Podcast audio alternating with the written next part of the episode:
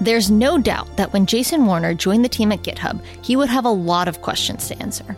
GitHub was trying to find its footing in a development industry dominated by the Googles of the world, and as SVP of technology, Jason was the man looking to rebuild trust and vision within the company. Jason succeeded, and on this episode of IT Visionaries, he explains how. Plus, he dives into what a good employee experience looks like, how developers will evolve over the next decade, and why having a distributed team is the way to go in today's world. Enjoy the conversation. IT Visionaries is created by the team at mission.org and brought to you by Salesforce. Did you know that Salesforce isn't just for sales? Using Salesforce as an employee experience platform helps make every employee across your organization more productive thanks to a common mobile first platform for getting work done faster. Find out more at salesforce.com/slash employee experience. Hey everyone, this is Ian. You might have noticed that this episode is released on Tuesday instead of on Wednesday. That is because we are switching the scheduling of IT Visionaries to include a fun new segment called Trailblazer Tuesdays, where we interview a trailblazing IT leader just for a little bit at the end of the episode. You can hear it at the end, but first, let's get into our interview.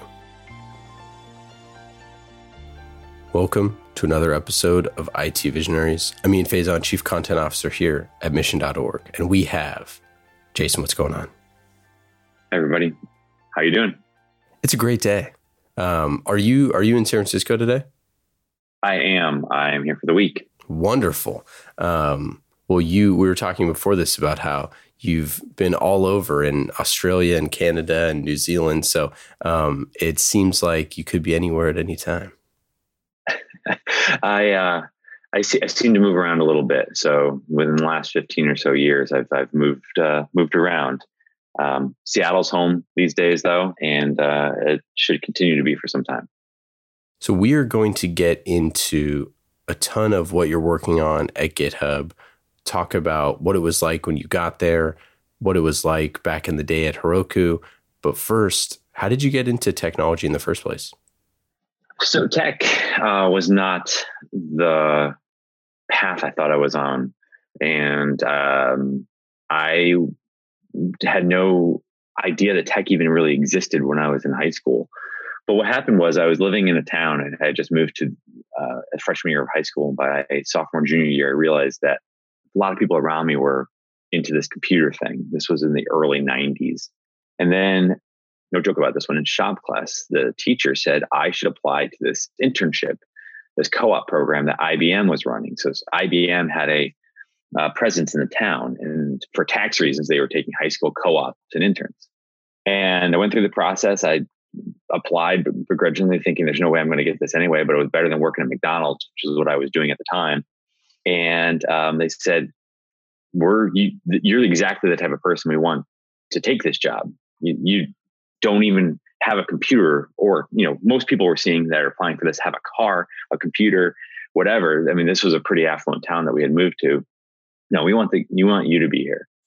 So i joined ibm as a high school co-op mostly carrying printers and computers around the building. I had to wear a tie to do that which was very strange but that was ibm in the 90s uh, and my God, I did it. And then I figured out how to stop carrying computers and how to start programming them pretty quickly. And then at one point they said, Hey, we love what you do. We love your mindset. We love your attitude. If you get a computer science degree, we will guarantee you a job when you graduate. And I said, Sure. What's computer science? Yeah. I thought it was Excel and Word. So that literally is how I fell into it. And then I realized that computer science was basically math. I was really good at math and physics. Um, I didn't have to memorize a lot of stuff. I could figure it all out. All of a sudden, things started to click. I love. That. I didn't have to. I didn't have to memorize a bunch of stuff. It. See, I mean, I feel like now we're pretty clearly on the path that uh, memorizing a bunch of stuff in school probably isn't the most beneficial thing when we have the world's information at our fingertips at all times. What do all our math teachers tell us when you're younger? You're not going to carry a computer around with you all the time, or a calculator. I mean, next thing you know, we've got a computer in our pocket. Yeah. Um, so early in those days, were you working in IT? What like what was the what was the role like? I, I, was I started out in IT. Um, I did. Um, I said I was carrying computers. I went to then setting them up. Um, then went, that went to network administration. It was IBM back in the day.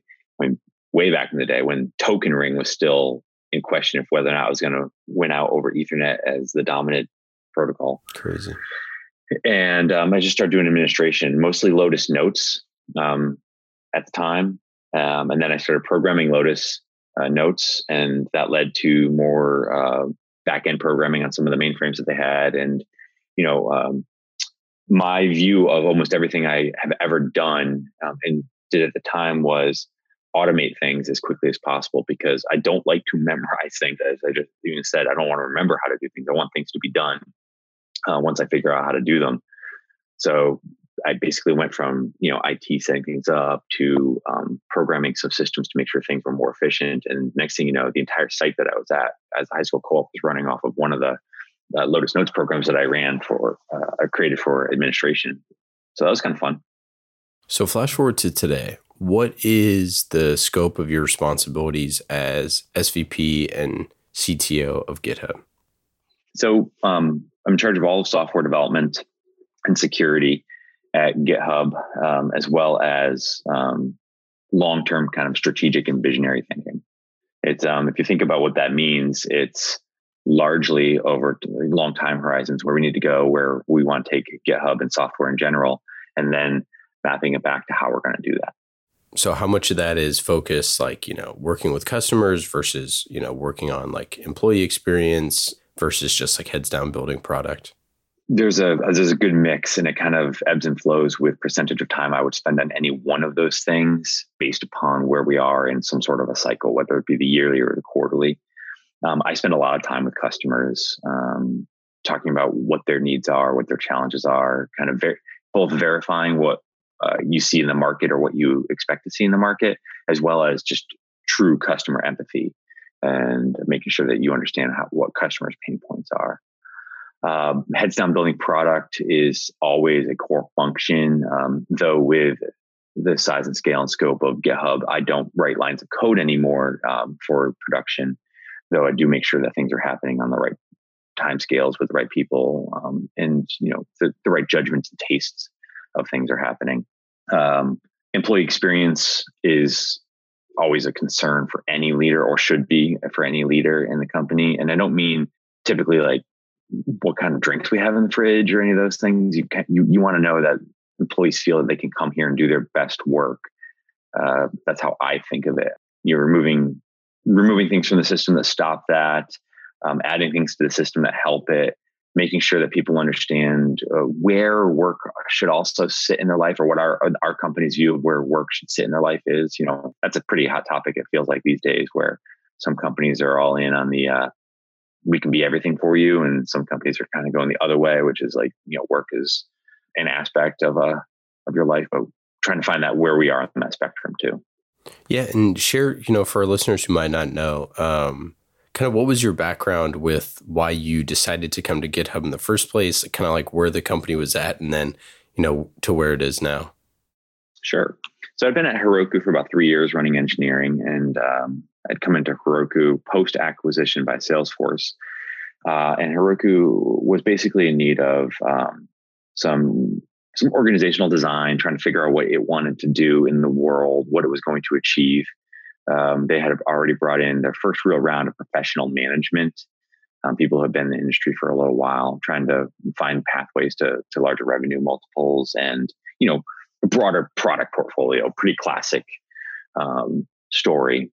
You know, I had been doing that for three years. Uh, San Francisco Tech had started to figure out who I was, uh, in particular the uh, VC community.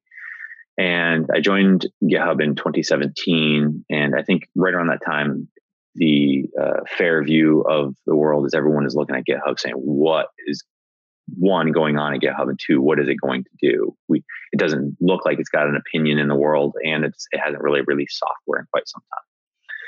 Uh, the investors felt similarly; they were trying to figure out what to do with it, and um, I had a very strong opinion on that as well, since Heroku and GitHub are basically sister companies, started right around the same time with the same sets of people or types of people working in the same domain. Uh, and my view, my thesis for joining GitHub was there were essentially four companies in the world at that time that could fundamentally change the entirety of the industry of software. Um, that was Amazon, Microsoft, Google, and GitHub. One of them didn't look like the other ones, and one of them was in a very different market position to do that and affect that change. So, of course, from an opportunity perspective, I was going to join GitHub. Um, obviously, there was some risk involved given its history with executives and leadership positions. But you know, if you could figure out what to do with GitHub, I mean, as one of my friends said, if you could figure out what to do with GitHub, and you're a legend in the industry. So, you know, I joined right around when it was uh, just about a two billion dollar valuation, and on my one year anniversary to the day, we announced the acquisition by Microsoft. That's so crazy. So what was the what was the secret? What's the uh, well? I guess you can't share the secret, but um, what were some of the things well, that I can? Yeah, generically, it's it's actually really straightforward. It's going to sound cliched, but you have to form an opinion about where you're going to go, what you're going to do. So mission and vision. It helps to be right in that, but um, you you need one. You need a mission and vision. Then you got to set out and execute on it.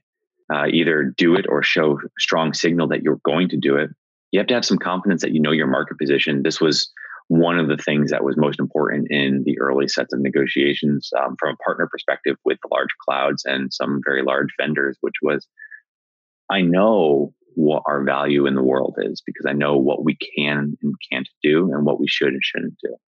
And once everyone figured out that you had a clue, people understood the game that was at play and then just execute on it put the right people in the right place, make bets on people to do certain things, help them understand what that looks like, hold them to a standard, achieve that, and uh, make good choices with people and product and money. And uh, it, it, sounds cliche that it's su- super simple, but it really is. Yeah. I mean, were there things that you kind of did in those first 90 days? We talk about the first 90 days a lot on the show of, you know, when a CTO or CIO comes into the role that you're like, hey, I need to make sure that this is one of the things that I accomplish or one of the things that I I clearly yeah. need to do to show senior leadership and the board um, that that this is going to be a priority or something like that. Absolutely, and a couple of things were at play at this one too, which was GitHub had a history of um, flowing through senior execs. Mm. So the employees in the company were super skeptical that I would even survive a year. The other is there was no real long term mission and vision. It was wasn't articulated. If there was, it wasn't articulated well. No one could really understand it. And um, two, you have to marry all of those things together to show that you've got confidence to achieve it. Everyone there's there everyone could talk about ideas, um, and frankly, none of the ones I feel like I wanted to do at GitHub were rather unique. But you have to show that you've got the skill to enact them. So my first 90 days at GitHub, I have a notebook. It's uh, with a bunch of GitHub stickers on it, and my, that's my all my notes going into GitHub about what I wanted to achieve. And I go back and review it just to make sure that you know, in retrospect, how close was I? And it held true mostly, except I wanted to get an acquisition offer in my second year, June of 2019. I wanted to get an acquisition offer, so we did it one year ahead of time.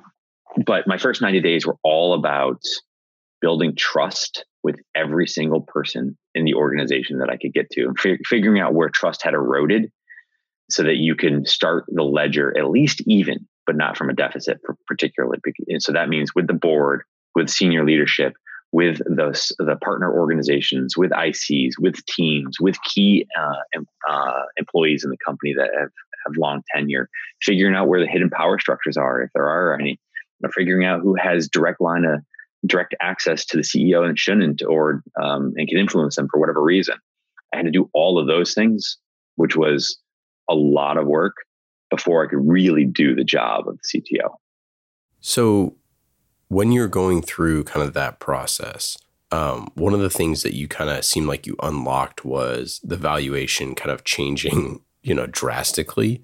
And you mentioned positioning a little bit, but I'm curious to see what do you think was the like the underlying value that other folks weren't seeing because it's clear that you saw something that was there that a lot of other people didn't see and then by the end of that then people did see that that it was there what what was what was that I think it would be uh, what I'll, I'll talk about is what I saw, and perhaps this is, might be where the gap is, but we can see it today in people who proclaim to be a certain thing as well. Uh, when I say people, I mean companies that proclaim to be a certain thing, maybe the lack of understanding. But my perspective, given where my history is, so GitHub now, Heroku, and then Canonical, I'm, I'm open source, I'm developers, and I'm platforms and clouds through and through. That's what I do. That's what I know, and I happen to know a lot about um, developers because I am one. Um, also, I take a strong view that developers are where a lot of the value is created in the organizations. Um, I have a strong view that the next 20 to 40, 40 years of the highest value com- uh, companies in the world should be looking at their EVPs, SVPs of engineering as the next CEOs. I don't mean someone with a technical background. I mean those folks because realistically, they're the ones um, who understand where the world is going. Yeah. And what for me, I think was maybe the difference between what some songs uh, others might not have is uh, I feel like I really understand the big picture, the macro trends of where things are going. Um, and I don't mean even two, three, um, four, five years. I mean, you know, decade long type of things that are happening. And um, if you just look at economics of the industry all of a sudden and you start to play out some long time horizons in the economics and some of the macro trends, um, it's pretty clear, I think, what you should be building and who, what customers you should be catering to. Um, you know, and one of the things I think I'm most fascinated by is the fact that it took the GitHub acquisition by Microsoft to unlock developer tools as being a, a hot VC vector category. Yeah. When all the VCs should know that developers and developer tools theoretically in the next 10 to 20 years should be one of the hottest categories to be investing in. Yeah, it, it, it is pretty funny, right? Um, we we as a company mission, we were talking to to GitHub um, probably right around the time or right before maybe you got there. I remember talking to folks at the company and just being like, this seems like it is the very, very beginning of this kind of evolution, right? It's like it seemed like it was still so new, especially like outside the uh, outside the valley where you go other places, and it was still kind of like the idea of um, you know people talking about it, going to like hackathons and stuff like that, and people talking about GitHub. But outside of that, it just wasn't kind of like I felt mainstream. Do you kind of feel like it's still like where do you think the industry is going? Where do you you do you still kind of feel like we're in, in oh, the nascency? I, I, I absolutely do. I I feel that um, you know, had we not taken the acquisition offer last year, I feel like I probably could have doubled the valuation again. Um, um, my my view is is twofold in this one. One, I think someone like GitHub, but GitHub in particular, given its market position, what we plan to do over the next couple of years, should be the most important software company in the world.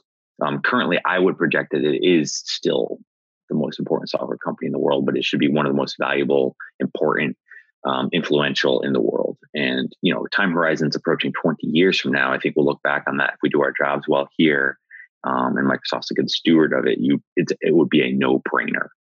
And I think that's what Andreessen and Sequoia saw when they invested in originally. Yeah.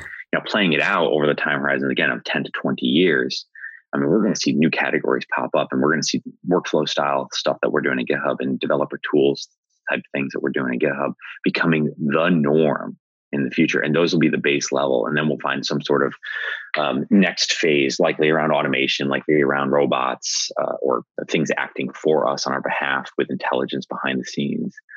But yeah, the entire category is is set to explode still. What about people who aren't developers? Like I always think, you know, like young Jason uh, sitting there, like I don't know computers very well. Um, young Ian was the same way, right? Like, yeah, I was doing some coding and stuff, but I wasn't serious about it by any stretch.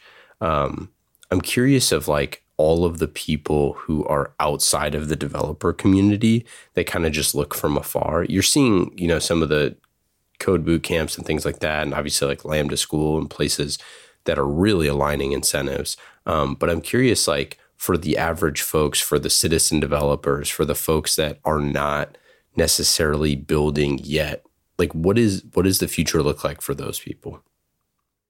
I think um, if, the way I categorize um, our current thinking around this, um, to, to folks that ask is I say, if you care about software, GitHub should be a place for you right now. Just even if you just care about it, you happen to be interested in what's going on, um, or you're working for, you know, you're a project manager, product manager, designer, GitHub should be a home for you. Um, and we should have some functionality and we should have some workflows that, that matter to you. No, we don't answer all of those questions at the moment. We have gaps on certain things, but that's kind of how we think about it. Um, I think one of my personal interests, um, and I think it would influence how we think about GitHub long term as well. But if we, if it doesn't, um, it's a personal interest of mine. It'll be something that I'm looking to do eventually as well. Is the zero to one and the one to two aspect of software? Yeah, it's making somebody a software developer and then making them a better software developer. And uh, I think that GitHub can play a role in that. But you know, taking it past just the GitHub notion of this, that is something that's going to happen pretty pretty quickly here. And it could you can see the glide path of it. You could you can have these cute scratch games that teach someone to type. Then you can teach someone to type um, and then use the scratch style things that show them logic flow. Combine the two of those into you know a cutesy game sort of system. Next thing you know, you got a 13 year old making some programs that are fun. You can use a similar system to, to teach a JavaScript developer Go or a Go developer JavaScript and make them a better developer. Or show them analyze their code on GitHub and show them how they can improve or where they have some things that you know are not industry standard because you're able to analyze all the repos out there in the world there's a lot of ways in which we can do that sort of stuff um, and i think that there will be a thing that happens and it won't be i, I don't believe it's going to end up being boot camps um, or those things because those are still that's an older way of thinking about teaching someone a thing it's still more new than universities but it's still we need to show you how to do this with a person to person interaction. That's not how the software works. That's not how the industry works. Someone's going to move past that too. Yeah, you know, one of the things we we talked to uh, Sudhir from BMC Software, and he, we were talking about citizen developers. Uh, gosh, this back like probably fifty episodes ago, but um, it, it, was one of these things where the first time that they, and this was on um, on Salesforce platform, who's the sponsor of the show, and we love them. Uh, but it, it, was a really interesting thing that he was saying that when they rolled it out, they had like you know I forget how many people in their IT org, but they just essentially have like stuff that needs to be done all the time, right? And uh, they did a kind of like pseudo hackathon and just let people just like try to finish something in a day, you know, like shut down their workstation, like you know, just try to build an app in a day. And it was like they're just blown away at how many people could just do that in a day, right? With like essentially, you know, limited coding. And I love how you said, you know, zero to one to one to two, because that's kind of the way that I've always thought about this. Um, so I'll steal your analogy. I'll credit you though. Uh, where you like once you once you get from I've never built an app to I've built an app, that's a pretty huge mental mind shift, right? You're like, wow, I've actually built something um, that you know is like helps streamline our our whatever finance processes or whatever it is. Like I actually build something for the business that like you know everyone at our company could use. It's a pretty crazy feeling. Um, but then it's like you know if that's something that they want to keep pursuing, then they can create a bunch more stuff. If not, then it's like you know you, you, you take the red pill and you go back into the matrix or whatever. But um, I, I, just think that there's so much value in just like getting people on one project to do one thing and just like, hey, is this for you? One of the things I think about, um, again, for personal things, uh, quite a bit is where does the next 50 million up to 100 million developers come from? And if you look around the industry, I mean, how many people um, would benefit from what is now called low code or no code scenarios. And we categorize them as developers and help them go from that to maybe more sophisticated development if they want to.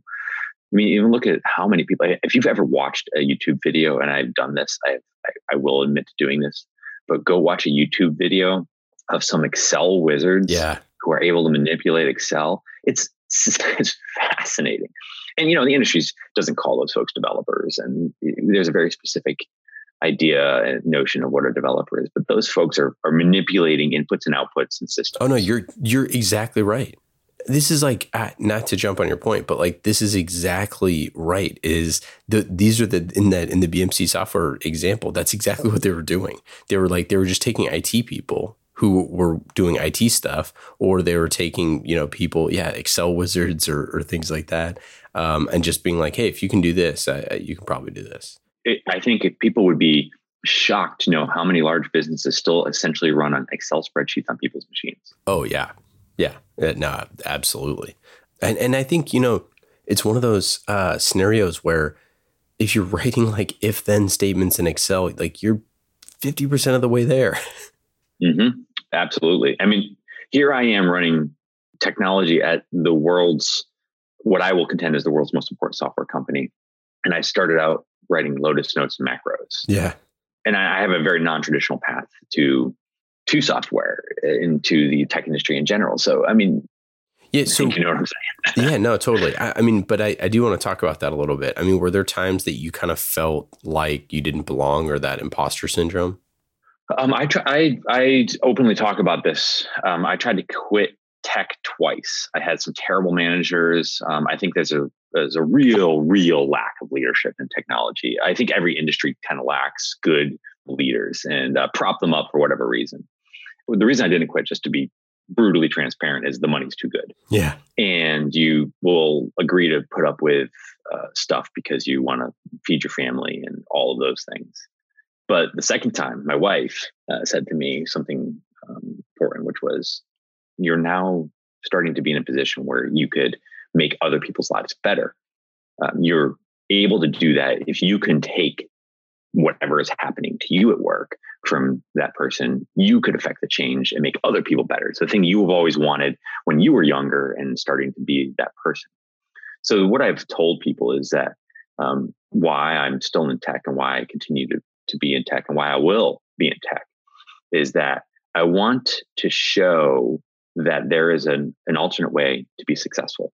My main goal is that I want to have the most success I possibly can, being the leader that I am, and showing that you can take an approach that is thoughtful, measured, steady, and with human centered when it comes to being empathetic and working with people, and still have a massive success. So that we as an industry stop emulating the the the Larry Ellisons or the Steve Jobs of the world and and portraying their brutal uh, way of working as the only way you can achieve results. Yeah, and it's one of the reasons why I am so interested in Satya's story because he's one of the few, maybe if not the only, who appears to be that way at the top of Microsoft. And I've met him a couple of times, and he is a genuine human being and is able to achieve those results. So he might be the first vanguard in this.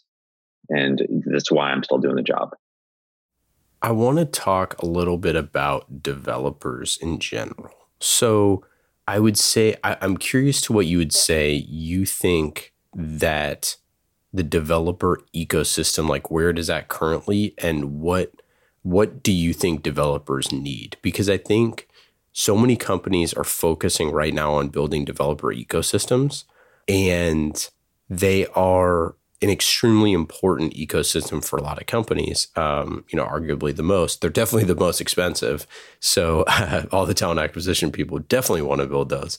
Um, but I'm curious, like, what do you think developers need in the future?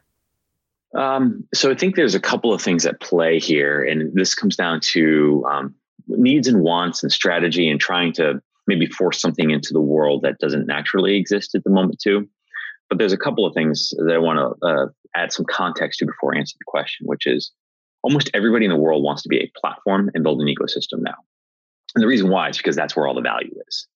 Though you can't, in my opinion, build a platform without a compelling product first. You have to actually have product success, particularly if you have viral product success. You can you can do this, uh, and then build a platform which extends itself into the ecosystem. But everyone wants to get to the ecosystem because there's such value that's there. Salesforce has proved this, GitHub has proved this. Um, but you have to do that. Now I see ecosystems popping up and platforms popping up for platform and ecosystem sakes. And I don't, I'm very skeptical that those will work. Um, one or two might, but they would be outliers in my opinion. But what I see is what developers tend to need is um, if you go back to it, it's why they get, got in the game in the first place. Most of them were there to solve a problem or to build a thing. you know, if you roughly say that at various ends of the spectrum, there's two types of developers in the world. There's there, there's the ones that are there because they like fiddling with the bits and seeing how things work and you know all the puzzle pieces put together. And then there's people who are there to achieve an objective and build a thing. And both of them are not there to string hundreds of thousands of lines of YAML together and look at all this stuff in production. So what I typically say you want to do for developers is you want to get them back to doing whichever end of the spectrum they are drawn to. And usually that involves automation, that involves a lot of workflows, it involves taking pain away from the day to day. And, you know, I think that we as an industry just like to continue to in, introduce complexity. We do have better abstractions all the time. We have a lot more value that we can um, build upon public clouds, uh, open source, all of those. But each time we do one of those, we actually seem to add a little bit more complexity and fragility to the systems.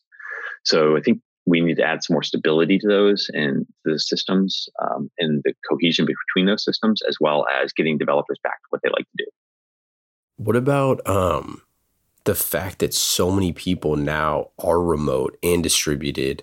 Or, and, and this is just a trend that's going to continue, right? So we know that this is going to continue. If you're not if you're not a distributed software company right now, you are ten years behind the curve. Yeah, exactly. So um, with all of this, the fact that you can just send someone your entire portfolio of work rather than send a resume, which is like really a fundamental shift. Like, I mean, I don't think we even talk about it enough how much you know it's you don't need to even have a resume anymore because you have a linkedin profile so you know from yeah. that perspective, your profile or your your resume is just all the time out now, and now it's about showing your work and especially proving that you can do your work in a distributed fashion uh, with potentially limited oversight.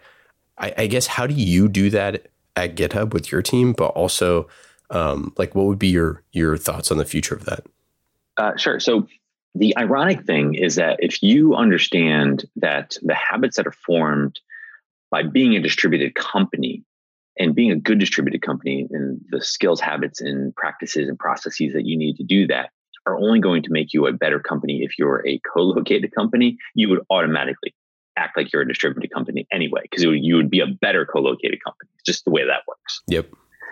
Um, so how we do it is it's pretty simple. Uh, it, it's there's some systems in place, and you've got to write things down, and you've got to have some good habits about you know pretty basic hygiene, uh, company and corporate hygiene type things. But going back to the story at GitHub, a, a, lot of what it takes to be distributed starts with what GitHub was lacking in the first place, which was mission and vision, um, strategy and purpose, how we're going to do it, uh, how we're going to measure it and when we're going to measure it and what that process looks like. So I, I, I talk about the calendar quite a bit because it's a well-known construct. But what are we doing as a company every year, every half year, every quarter, every month, every week, every day, every minute? If you map those around and you understand what those things do and how you're going to do those things and what your what those activities will look like, all of a sudden 90% of the things in the company snap into place. Hey, we're going to have yearly planning uh, from an uh, objective perspective. So we understand what we're doing and why we're going to do it. We're going to measure ourselves on the quarter and kind of map out how we're going to achieve the year on the quarter. Uh, we're going to do hack weeks every um, quarter or every six months. And then we're going to do fix it weeks here. And then we're going to do that type of stuff. You start to map it out. All of a sudden, things get taken care of. You write it down. You give people a spot where they can go to async. You record uh, important meetings so people can read or watch them at uh, two o'clock in the morning their time when they wake up and they can't sleep or whatever. Kind of basic stuff. Um, most companies do a lot of this stuff anyway, but they may not do it well. Um, you just as a distributed company, if you do it well, um, it unlocks so many other things. But to answer your other question too, the future of this, I mean, I, I don't think it's the future. I think it's the current. I think all forward thinking companies are distributed. And the ironic part is even the non forward thinking companies that don't think they're distributed are distributed. Um, if you're two floors up from somebody, you usually, usually jump on a call or a video for a meeting instead of going up to see them. Pretty distributed all of a sudden pretty quickly. The difference is whether or not you have to fly in for an, any face to face meeting. But even more, the I find the irony in all this is that so many companies are trying to make software for developers who are distributed, who that company themselves is not distributed. Yeah, it's a good point. Um, and we've seen a couple of, we saw an IPO here recently, or I should say a direct listing recently, um, where they're a non distributed company and they have policies against it. And I find that incredibly ironic um, and kind of sad because uh, you you've got to figure out what your customers are actually doing and you have to have that customer empathy and if you don't live it every day you don't really understand it.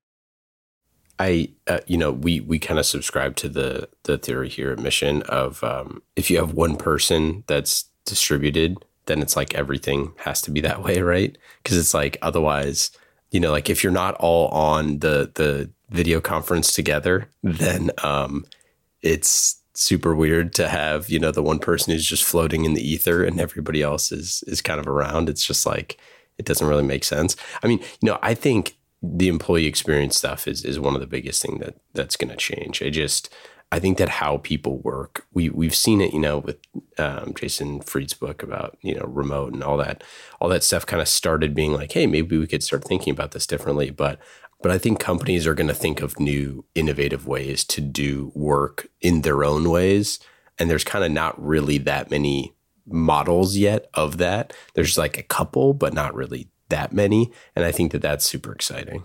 I mentioned before, and I said it almost inflammatory style, but if you're not distributed, um, right now you're about 10 years behind the curve. I, I do genuinely believe that um, most companies are not forward thinking. I mean, the, the, law of averages and bell curve, we all know those things. It just happens to be. But the truth is that it's because it's easier to not be. It's the default. And, and right now, the default is not to be distributed. It may be in the current class of startup companies that are under 10 people because that's just the way that the world's working. But the macro trends of this are that if you're not thinking about this right now, you're you're not going to understand what's going about to happen to you. Talent is not going to be geolocated exclusively in the world. And we all know that the next 100 million developers that are popping up are not going to be in San Francisco. Um, there will always be a class of people that want to come and work in San Francisco. But if you go from uh, 30 million developers in, in the world to 100 million, how many of those are going to be in San Francisco? Yeah, but that I love that thinking because that's that's the thing that is always like the exponential thinking versus incremental that I I I wanted to circle back to. So I'm glad you brought it up. That is the question, right? It's how do we get to 100 million more developers? There's what I think 36 million uh, on on 30, GitHub. Yeah, that's, yep yeah on github right now so you know two over two two million businesses but but 36 million developers on github right now the question is how do you make 100 million more developers in general and that's a huge problem that requires a huge solution uh, and it can't be done kind of incrementally one cohort as a t- at a time you know yeah it, so at a scale problem we've got to give people better ways uh, of self-directed learning yeah in my opinion um, and then that's why I don't think boot camps are going to be the answer. Uh, I think boot camps could be a almost like the last mile solution to some of these things, but you've got to find a way to get people going from I've never touched a keyboard to now I can do something pretty quickly. Tight feedback loops, all those sorts of things. I was skeptical at first, but I've turned out to be a big fan of like what Salesforce had done with Trailhead. Um, Twilio Quest as a learning platform for Twilio uh, GitHub Learning Lab is another that um, there. So systems like that are going to have to pop up. Um, I've, I've personally angel invested in several of those because that's where my personal interest lies. But I think that be systems like that. I, that. It's a great point about about those kind of things because I think the the trap that a lot of people fall in is like, well, I wouldn't do that, right? You know, if Ian wouldn't go you know, do some gamified system because like I'm just to want to do something else. I, I, think about this with starting companies all the time. I, I think Shark Tank is like one of the best things for our country because it showed so many people, even though it's highly produced, overproduced, some might say, um, and and kind of like a you know hero worship kind of stuff. It just showed people that like you can physically go do stuff, and you just got to kind of get started.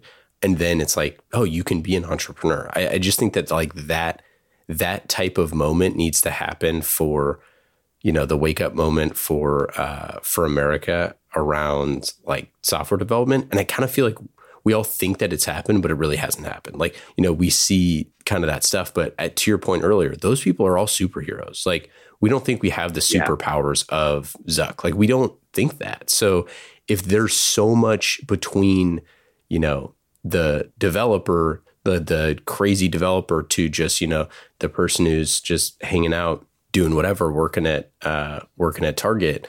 Like people would be surprised there isn't that many steps in between, but you just kind of have to go do the work. Uh, the I, think you nailed that one, which is we kind of idolize some of these folks, but if you realize that, I mean, every, at the end of the day, everyone is just a person. We have the same basic wants and needs and desires and um, challenges out of life. Um, and obviously, there's extreme ends of the spectrum um, both ways. But you know, it dawned on me early in my career when I saw a product that was basically someone had to go in and hit the reset button on this thing every 30 minutes to get this thing out. And it was, you know, the, the product line had this huge revenue stream. And I was like, I, I don't understand how this could possibly be. And then you realize that how much of the industry can be put together with band-aids essentially and baling wire and bubble gum and all that. But you know, that's how you run businesses. But everyone who in this industry idolizes has made some terrible decisions and that and also made some great ones.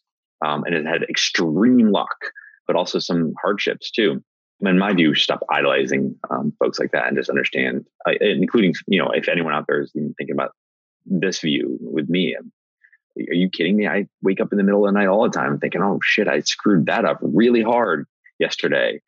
Um, all of people do that. It's more about consistency. Show up every day, learn a little bit, do it every single day it's the it's the fitness analogy. No one got fit overnight. You don't get unfit overnight either. You've got to put in the time, you got to put in the effort, you got to put in the energy, but you got to do it consistently over a long period of time. Yeah, I mean, I would I would I think that the word choice is the important point there. Like I don't think people should idolize these people because I don't think that you know they're idols necessarily. I think that they should just view it as like this new wave of like digital mentors or something like that. Um, because you know back in the day we just read people's books you know if they wrote one but now you can really see like oh if i want to follow jason's path like i know my path is going to be different but jason did x y or z and was open to opportunities you know we recently had um, the ctso uh, Cory Louie on who was the ciso of the white house an amazing guy he was a secret service agent like he went from that to being you know a ciso and, and ctso uh, at Checkr. Like there's no kind of one path. I think that's one of the things that we try to talk about on the show. But but you you do at the end of the day, all of those people are spending you know seven hours a day coding for a period of time in their life, uh, or doing whatever deep work that they're doing that gets you to that point, right? Like there's no way around the work, and that's what I think. Uh, you can get started really fast, and then if you have the the dedication to keep stick with it, like you'll find your path. That's right. I agree with that. Jason, this has been absolutely awesome having you on the show. We got to have you back. Uh, this has been extremely enlightening. I love your view of the future. I love the 10 year time horizons. Uh, any final stuff to plug? Uh, anything, any shout outs? Uh, no, I think I'm just, uh, I'm happy to be here with you all. Um, looking forward to coming back. It was fun. I love, love talking about this, talking about the future, talking about developers. I guess maybe the one plug, uh, since you know they do pay the bills for me still, is if you don't have a GitHub account, I encourage you to go check out what we're doing. Yeah, and if you don't, just it's it's free. Just go get it's one. Free. It's free. We did that just recently. It's awesome. There you go. Boom. Uh, check it out if you don't have one. Jason, thanks again. Thank you for having me.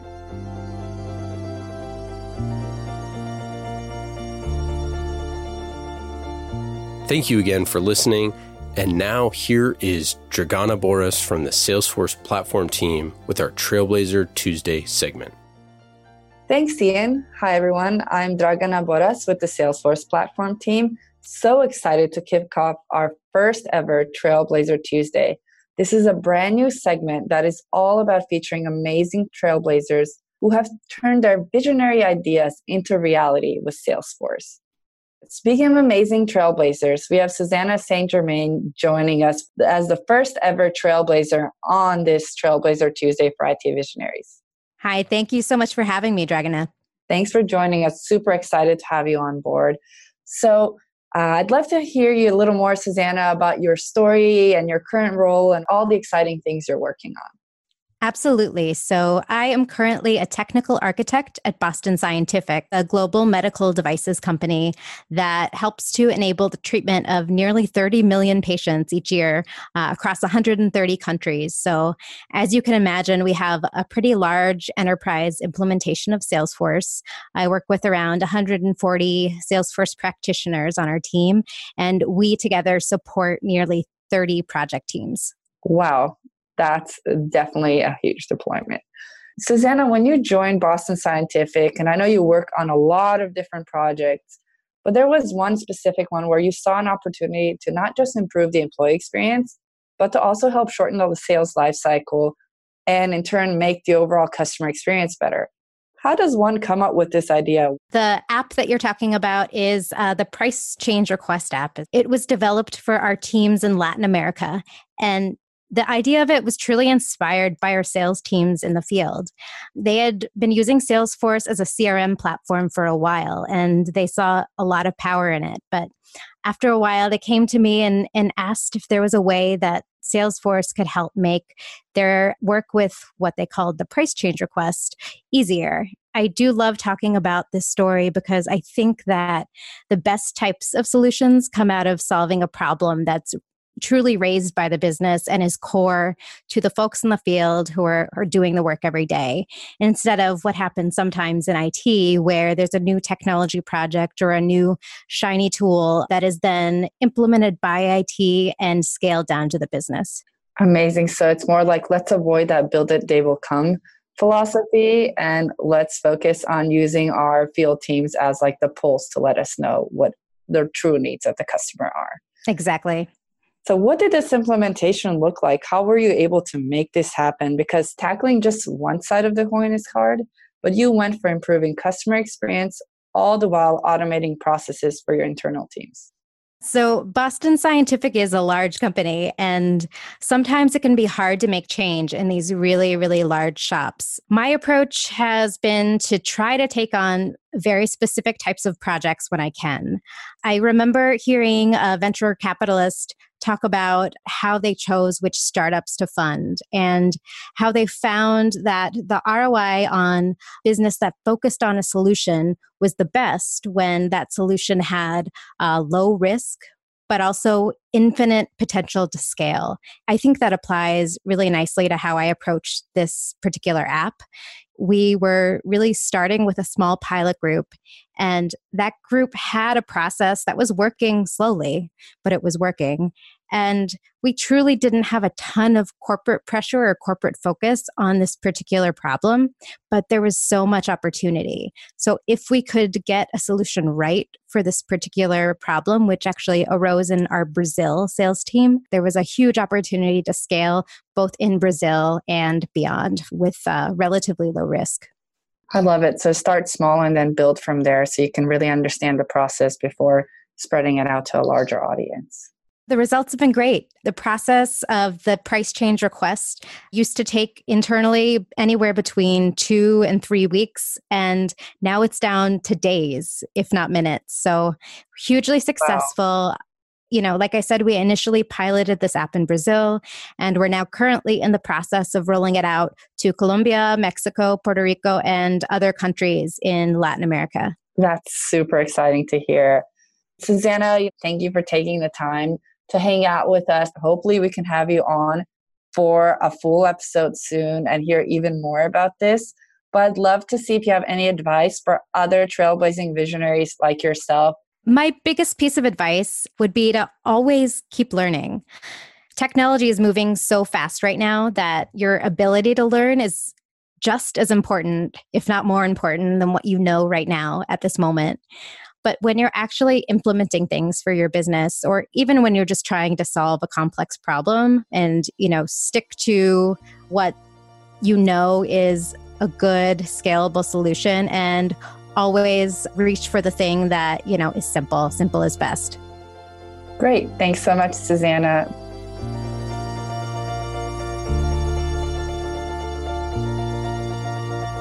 Thank you again to all of our IT Visionaries listeners. If you ever have a question for us or want to reach out, you can just email info at mission.org. That's info at mission.org.